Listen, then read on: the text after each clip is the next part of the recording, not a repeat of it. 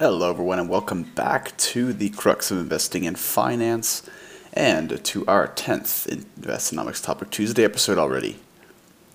So, we're actually going to continue from the lecture this week and continue talking about quantitative easing and inflation, but focus a little bit more on the COVID pandemic. So, to further understand inflation, uh, we need to understand exactly what happens when QE is implemented. And now there's actually planned interest rate increases in 2022 in the United States. And the first increase is said to be at the end of March. So when quantitative easing is issued, the central bank prints money by buying bonds and adding newly minted money to the reserves held by commercial banks to actually pay for these bonds, quote unquote. The prices of bonds go higher and their yields fall, and having a low return, investors flock to the equity markets or the stock market instead. This money printing to pay for bonds and other financial instruments to put on the government and Federal Reserve's balance sheets inherently increases inflationary pressures in the economy because it's directly increasing the money supply to purchase them. Starting in 2022, the quantitative easing phase will likely be reduced or halted altogether because inflation peaked at 6.8% in 2021. They are likely to hike central bank interest rates instead to keep that target of 2% because obviously we were 5% above target last year. This means that bonds earn higher yields since they're tied with interest rates and they are a government debt instrument. In effect, this means that essentially the Fed will switch from quantitative easing to a quantitative tightening regime, which is essentially the opposite of quantitative easing, in order to battle the inflationary pressures.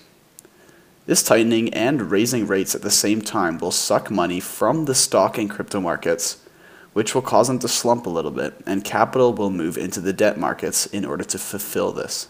By fighting inflation using higher interest rates and quantitative tightening, will actually create a scenario where asset markets suffer temporarily until the desired money is raised in the debt markets. This will likely take well into the third or fourth quarter of 20, 2022 and maybe even longer than that. Inevitably, crypto and stock portfolios will suffer most of 2022 if the Fed continues on this course and actually sticks to these rate hikes instead of taking other monetary policy action. The Federal Reserve will keep squeezing as they have in the past until either they put too much pressure on the stock and crypto markets, downward pressure that is, or plunging into a recession through a spell of deflation. Now, this is an interesting point here.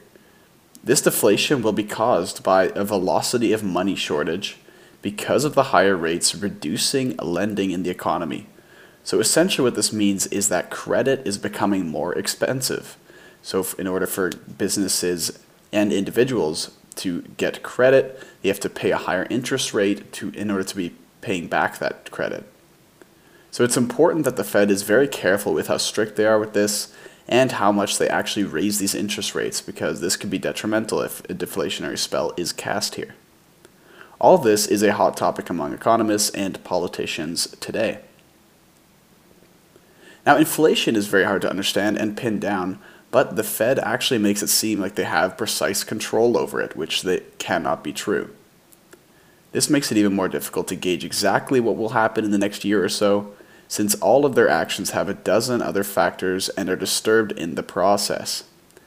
And as we know, inflation is caused from various factors and comes from various places, so there's no way for a central bank to pin this down and have complete control over it. The inflation has not only been through increasing the money supply through quantitative easing, but actually is stipulating how the central banks cannot control it by themselves. The root cause for inflation has been the widespread supply chain issues that have resulted from the lockdowns and our ever increasing reliance on material goods because we're staying at home.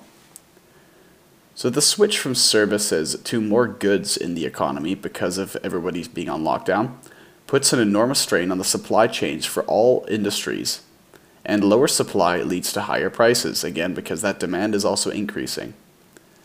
And that increased demand and the shortage of supply further emphasizes it so that prices are raised quite noticeably. And this is part of that inflationary pressures that we've seen. It's hopeful, however, that the quantitative tightening and rate hikes, if done properly and not create a credit crunch, will offset supply chain issues to a larger extent and actually control price, price inflation somewhat. Analysts predict that inflation rate closer to 3 to 4% for the upcoming year, which is doable if the Fed keeps the interest rate hikes moderate. Now, it's worth noting that we've talked about before, Paul Volcker, way back in the day, is the former chairman of the Fed, and he's done immense rate hikes before, which have never turned out well. So let's hope they have learned from these mistakes and keep it more moderate this time around. So thank you all for sticking around until the end. If you're still listening, for exclusive and early access to content on our Instagram pages and Facebook pages, follow at Investonomics Education there, and our YouTube channel for video content at Investonomics. And I'll see you all on Sunday.